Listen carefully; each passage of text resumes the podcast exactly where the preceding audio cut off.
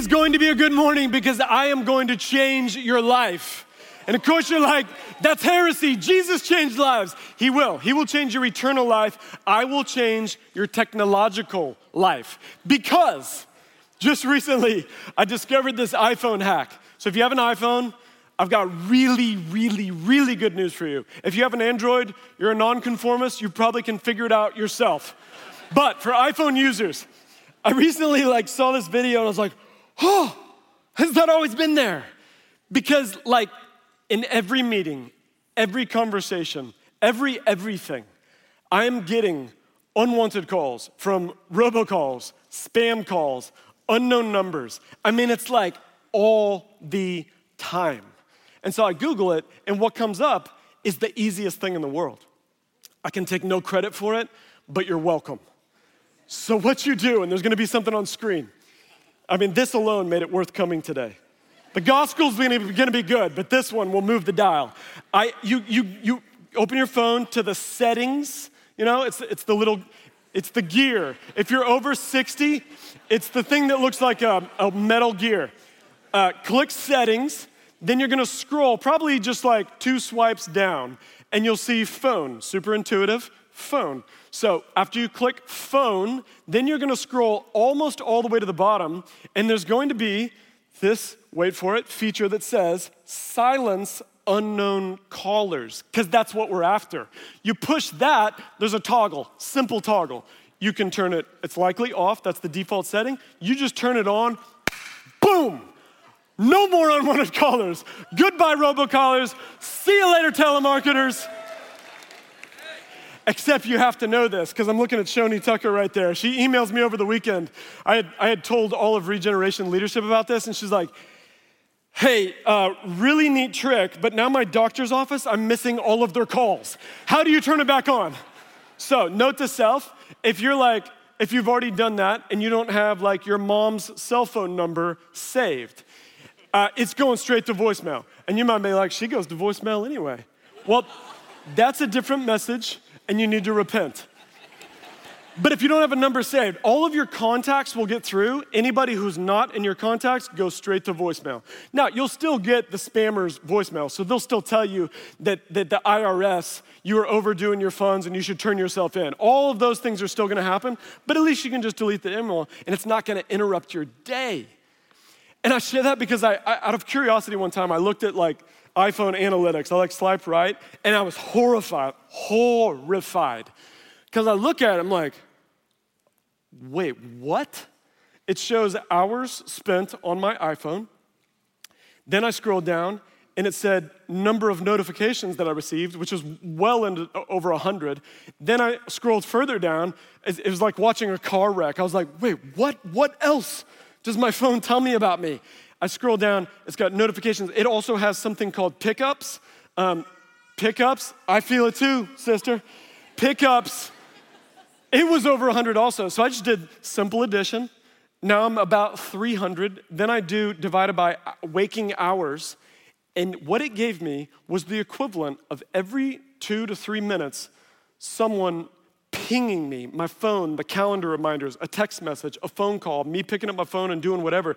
That's, that's like going through your day and every two minutes, uh, hey, you got a second? And you're like, uh, no, actually. Hey, can we talk real quick? Uh, did I ever tell you that? You know you're late for your meeting. Every two minutes, it's maddening. It made me want to like throw my phone through the wall.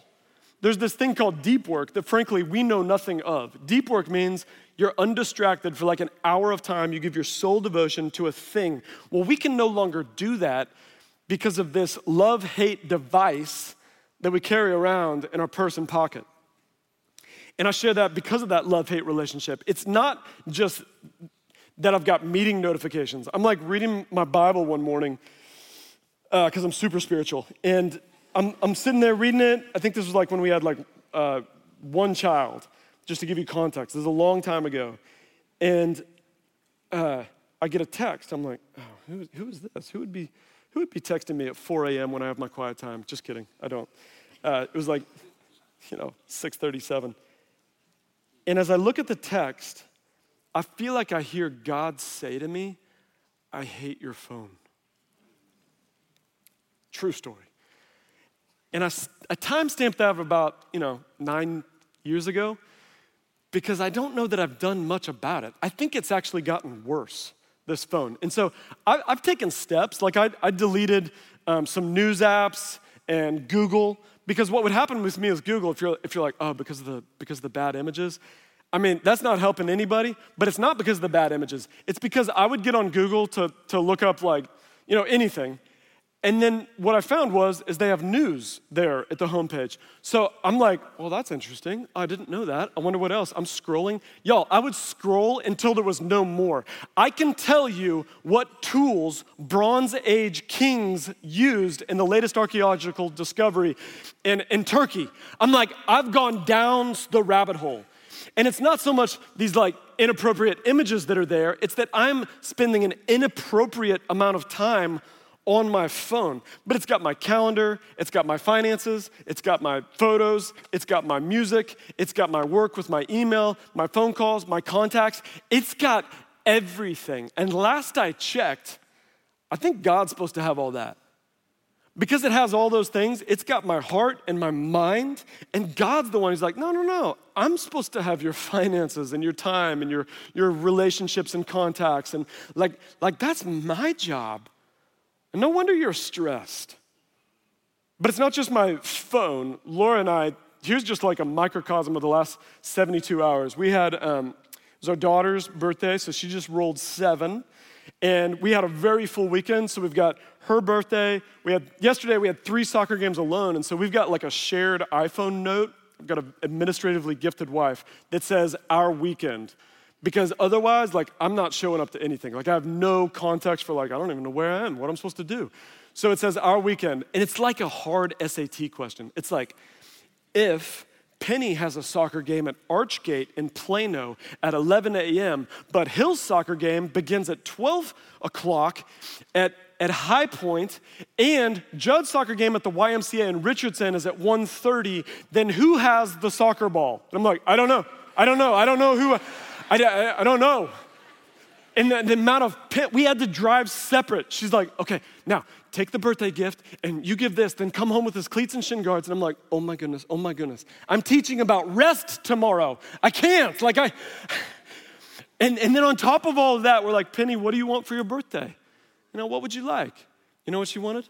A hamster. As if I didn't have enough stress in my life. I thought, how bad could a hamster be? I'll tell you, horrible horrible. It is a stub-tail rat.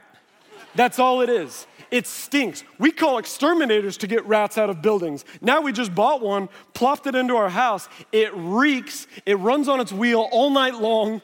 It's like this. Rat. So we're looking for someone to adopt a hamster.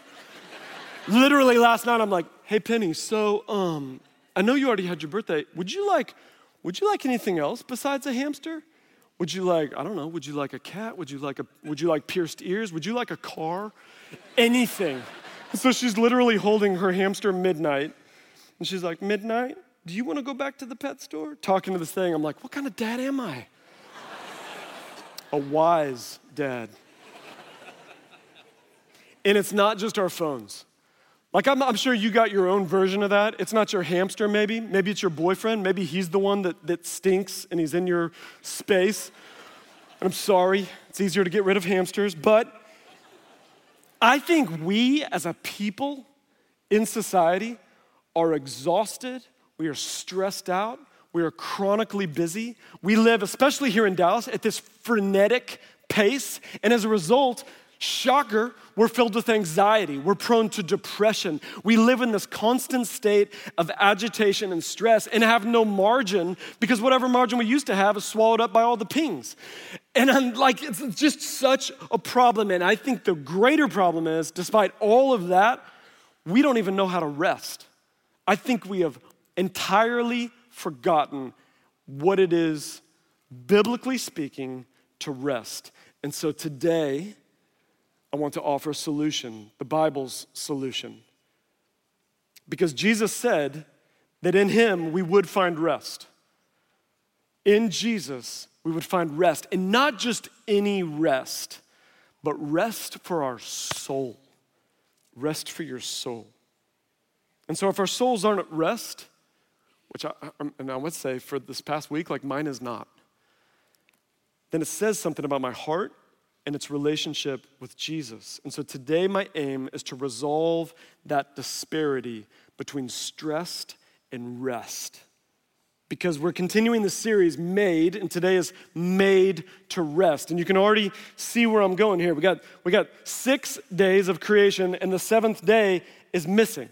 And so you've got the first day with light, and then sky, and then land and plants, sun, moon, stars, birds and fish, animals and people, and you're like, where's day seven? Well, day seven's not there because God ceased from his work. On these days, he's worked. This was his creative work. And then on the seventh day, it says that he rested. So let's get to the passage because rested is an interesting word. It says this Genesis 2 1 through 3. Made to rest. Thus the heavens and the earth were finished. There's the six days, and all the host of them.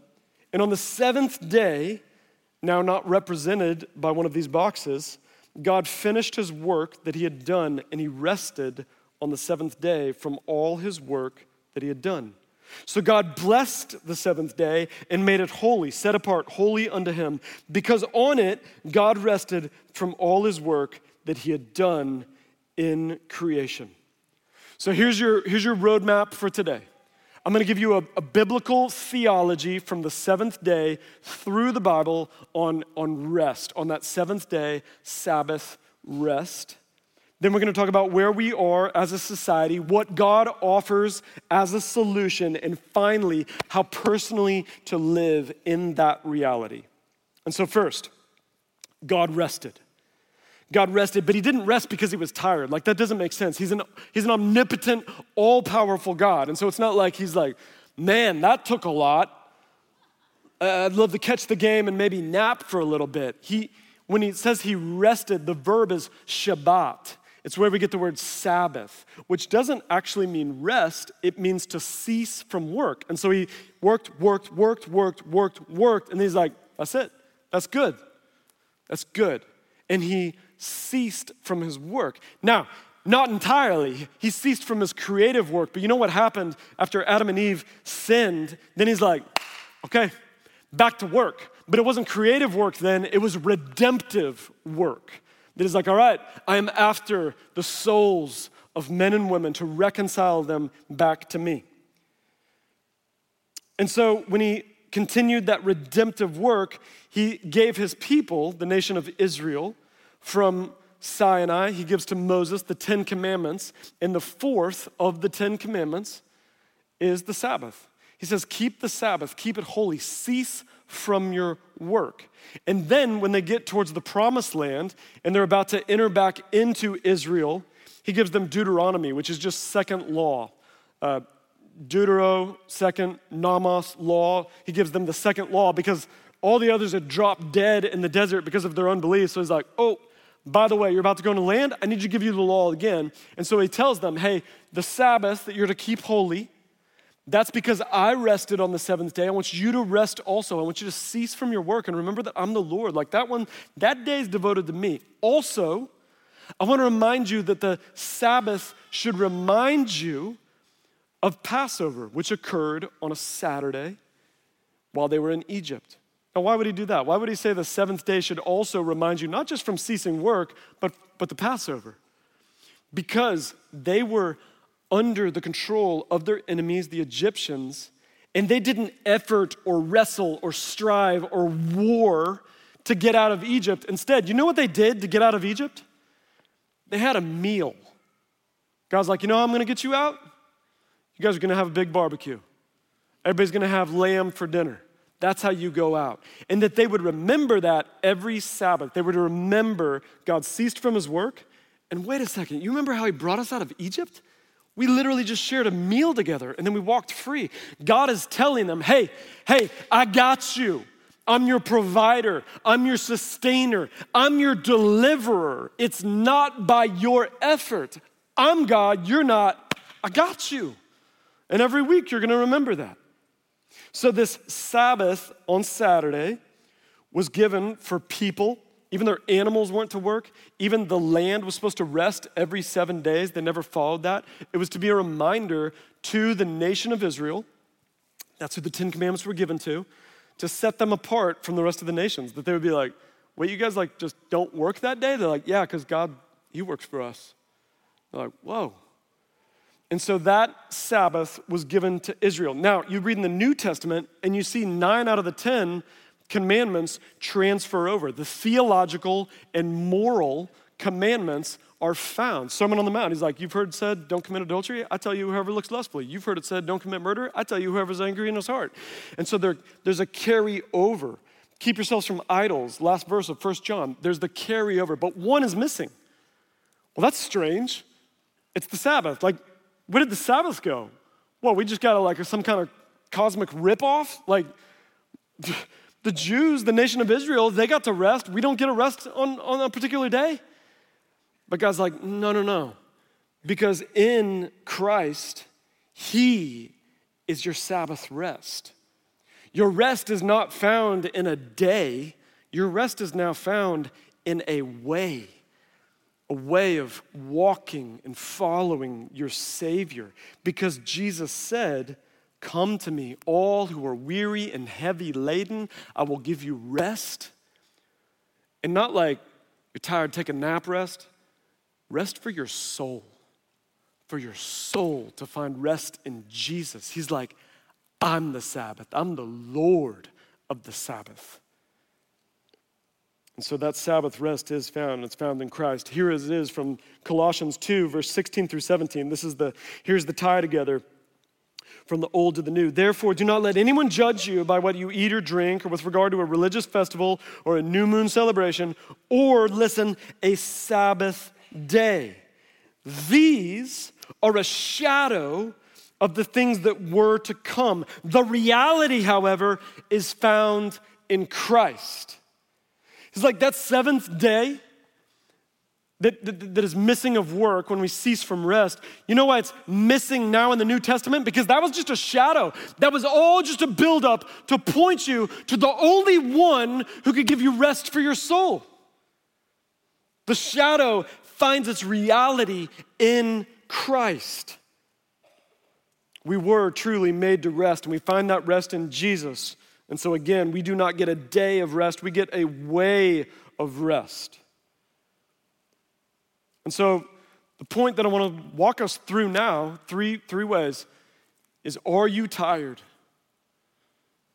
And are you tired? Like I, I mean, I've already shared it somewhat in the introduction, but, but here it is um, for us to look at, just be painfully reminded of the things. I always get nervous when I spin these around. I'm like, is it gonna say, is it gonna say red tie on your end? Are we tired?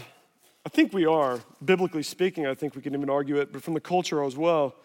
So, industrial revolution brought everybody from agrarian society into the city place because of electricity and, and the jobs. They could work later and longer, not necessarily a great thing. But then came the technological revolution.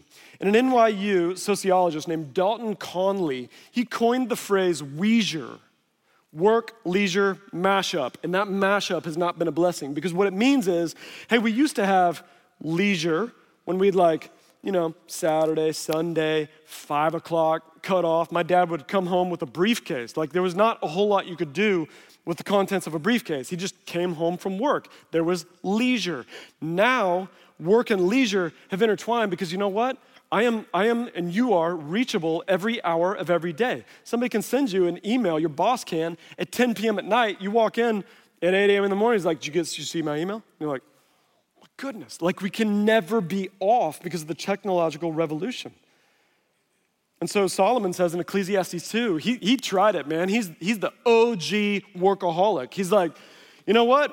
I didn't know what to do. So I, I, made gardens, I made buildings, I made parks, and it was vanity. Like at the end of it, he made it all, and he's like, nope, life's not found there. It was vanity, it was a chasing after the wind. The second thing is pace. In Psalm 127, verse 2, it says, In vain, in vain you rise early and stay up late, eating the bread of anxious toil. God's like, hey, You're, you think you're working harder and you're gonna accomplish something, the only thing you're getting is anxious. It's, it's not found there. But we have this burnout culture, this high stress culture, this culture of busyness. TA knew that I was teaching on rest, and so he sent me a quote. I, I emailed him back. I was like, I'm teaching on rest, whatever that is.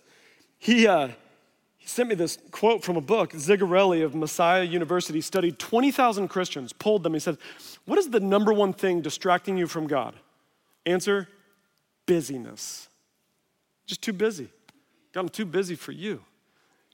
Eating the bread of anxious toil. 60% of people said sometimes they are too busy to even enjoy life. And then, this is crazy. We had some friends uh, who lived in Dallas a long time. They moved down to Waco.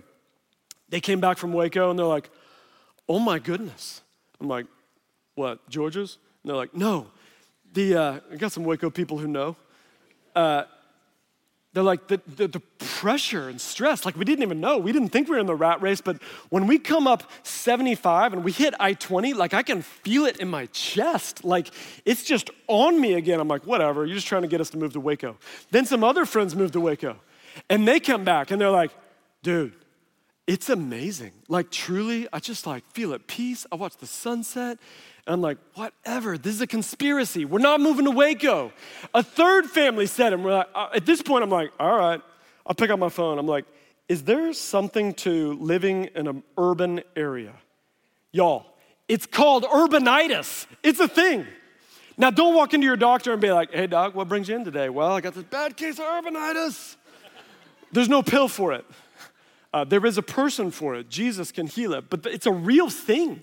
And you think about Dallas, like, dude, 75 alone will put you in a hospital, a mental hospital. But the pace that we live in, the materialism that we live in, the status seeking that we live in, like, like uh, John Cox, our executive pastor, he said, Dallas is a weird city. He's like, LA, they kind of got the vanity thing. You know, Boston's got the education thing, the accomplishments. He's like, Dallas just mashes them together and they, they seek after both. There's urbanitis that is affecting our soul, it's making us tired in life. Lack of sleep. 35% of Americans are sleep deprived, one in three. Man. There is the tech, which I've already firmly established through our phones, our laptops, just all day, every day. Then you got your current events politics, economy, coming recession, COVID, long COVID, supply chain issues, the war that's over in Ukraine going on, you know, and the possibility of just Russia and that mess, and we're supplying arms and funds. And, and, so, are we going to get further pulled into that? All of these things making us tired, but there's not just that war, there is the culture war. And the culture war is upon Christian values, which inherently makes it upon Christians. And so just a few of those. And, and before I share this, as I was thinking about like, well, why does culture make us tired? Well, Lot, so Lot, the guy who lived in Sodom, it says in 2 Peter 2 7, gives a, a little more glimpse into Lot's life. It said that righteous man Lot, who was tormented day after day as he lived among the pagan people in that land that him just living in that pagan society with all that they were known for was tormenting his soul. It was making him this, it was making him tired. So you think about, like, well, what would make me tired about living where we live? Well, Drag Queen Story Hour would be one. You know, as you hear about this, and this is happening in Texas, that, that children are getting taken to a public place to have a transgender person read a book to a child. That used to be, be called like transvestite pedophilia grooming. Now it's just called drag queen story hour. A judge in New York said that polyamorous relationships now count as marriage. And so marriage used to be man and a woman for life. Now it can be a threesome or more that they in New York, according to this judge, receive the same marital rights. FBI raids with assault weapons on pro life activists. Socialistic leanings in our economy, which the Bible says in 1 Thessalonians, it says, If a man shall not work, he shall not eat. And then the increase in mastectomies. Because you're like, how is that in culture? That's just like due to breast cancer, right? Like, that's not a bad thing. There's a 400% increase in mastectomies in the last three years by a particular age group. The age group is children. As young girls are going under the knife because of what they're being told is gender dysphoria. And if you would just change your body, then you can really be who you're supposed to be. That will wear on your soul. That will make you tired. And the application for that point is early voting starts this week.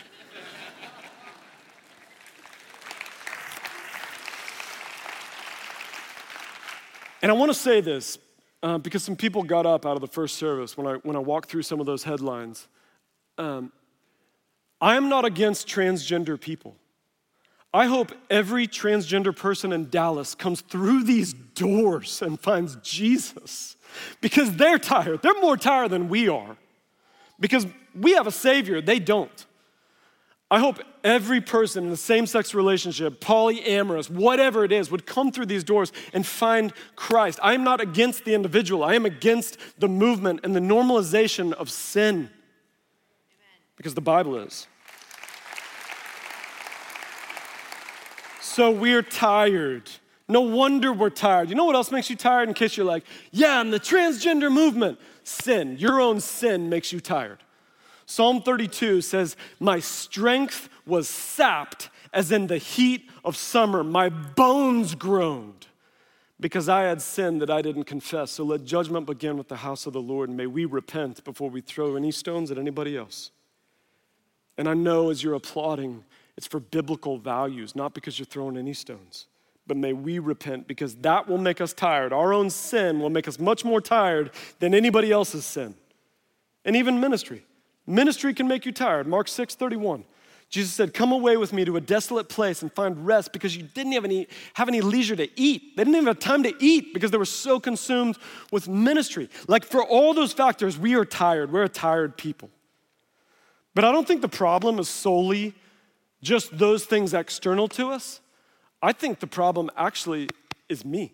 I think I, I think I am the problem. I think I'm the problem because I don't know how to rest anymore. And even when I do, I choose not to because I live according to my way of life rather than God's order way of life. You see, He has given us an order in His Word saying, if you live according to my way, you will have peace, you'll have rest. But I'm like, no, no, I'm going my way. But I'm the problem. But if I would reorder myself to God's way, tell me I spelled tried. The first service, I was holding up an R the entire time. yes! Have you tried God's way? He gives us an order to life that leads to rest and to peace. We're tired because we have not tried God's way.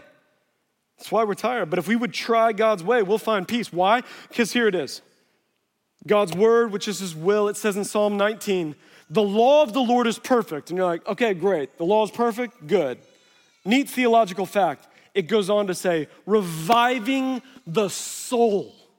That your soul is revived as you ingest his living and active word, God's ways.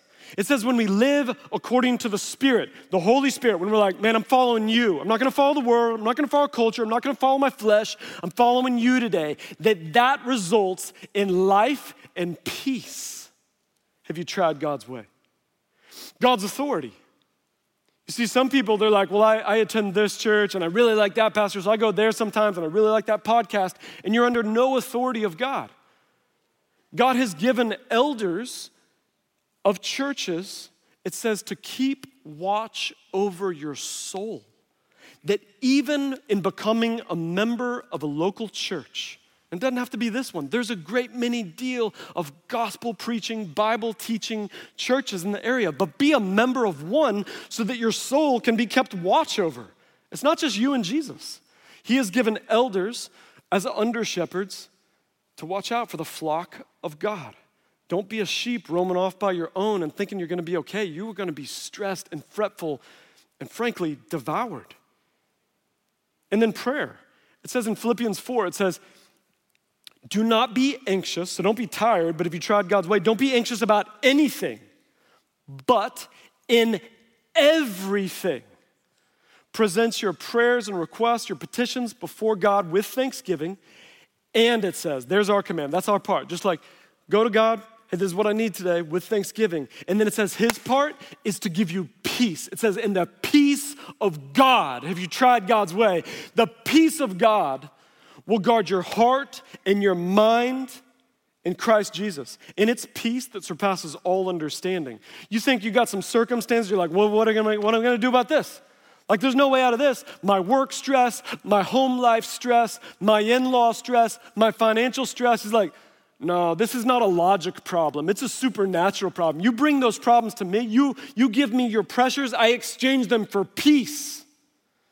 It's what he does. Have you tried God's way and God's people? Galatians 6 2, that we're to bear one another's burdens. Some of you are you're, you're tired because you haven't tried God's way of letting somebody else carry that. You know, we go to our community group and we're like, hey, Laura's going through breast cancer.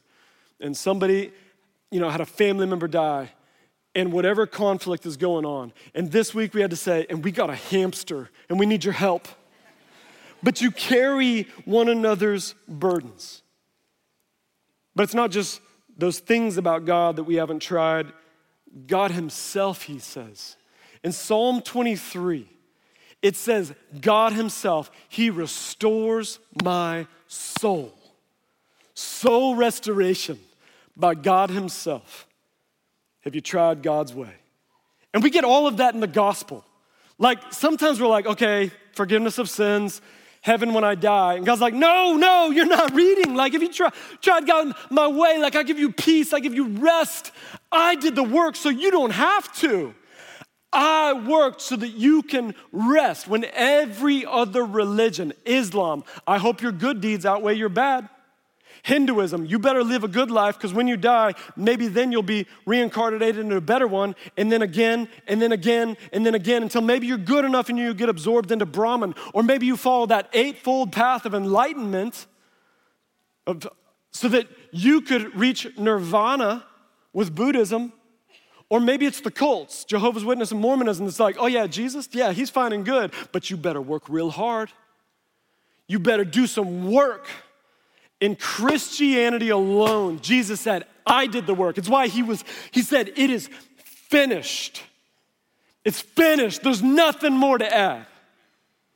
But rather, come to me, all who are weary and heavy laden, I'll give you rest for your souls. And Jesus said, Father, I've brought you glory on this earth by doing everything you have given me, to, all the work so that we can find our rest. We are tired because we have not tried God's way. We're going duty instead of devotion. But here it is. The answer is that Jesus, that He is our rest. I was at the fair recently with our kids, uh, took out a loan, went there, and, and we get done. We do the rides and all the treats and the corn dog, and we're, and we're leaving. And this is so messed up. So messed up. They know what time it is. It's bedtime. We're going, I'm pushing a stroller, by the way. There's no kids in it, it's just all our junk that we had to buy. And all of a sudden, and I was like, no! And the kids are like, ah, fireworks. like, there's not fireworks in October. What are they doing? The kids stop, they're looking at the fireworks, and then all of a sudden, ballet starts because why not? It's the fair. And so there's a stage and ballerinas and pennies in ballet. And so she's like, I'm like, oh, girl, we gotta stay. You know, this is like tangible clickbait for my kids. I don't even walk over. Laura and the kids, they walk over, they're picking over the fence, and I'm just standing there with a scroller. I'm just angry about fireworks and ballet, like that, those dirty, rotten, as if the fair wasn't enough. And then I was like, ah, the Lord was like, repent, repent. It's okay. So I, I leave the stroller and I walk over to the family and I just come up behind Laura and I just start like, just, just a little, just, hey, I'm here. I love you. I'm with you.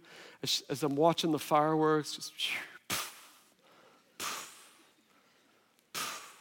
and you know that feeling when someone's looking at you? I was like, what? And I was like, oh! There was a man a huge man, a like truck of a man, like a fair man. And he just looks at me like, Why are you touching me? I had been stroking this man's arm. And I was like, ah, I'm so sorry. I'm just backing away. I'm so sorry. And he's like, I was like, I'm so sorry. I'm so sorry. And it looked like it disarmed the situation. And then I said something worse. I go, I thought you were my wife.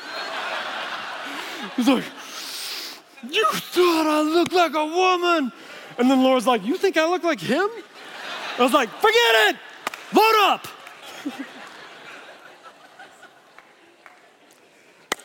I am telling you that because you can do the right thing to the wrong person.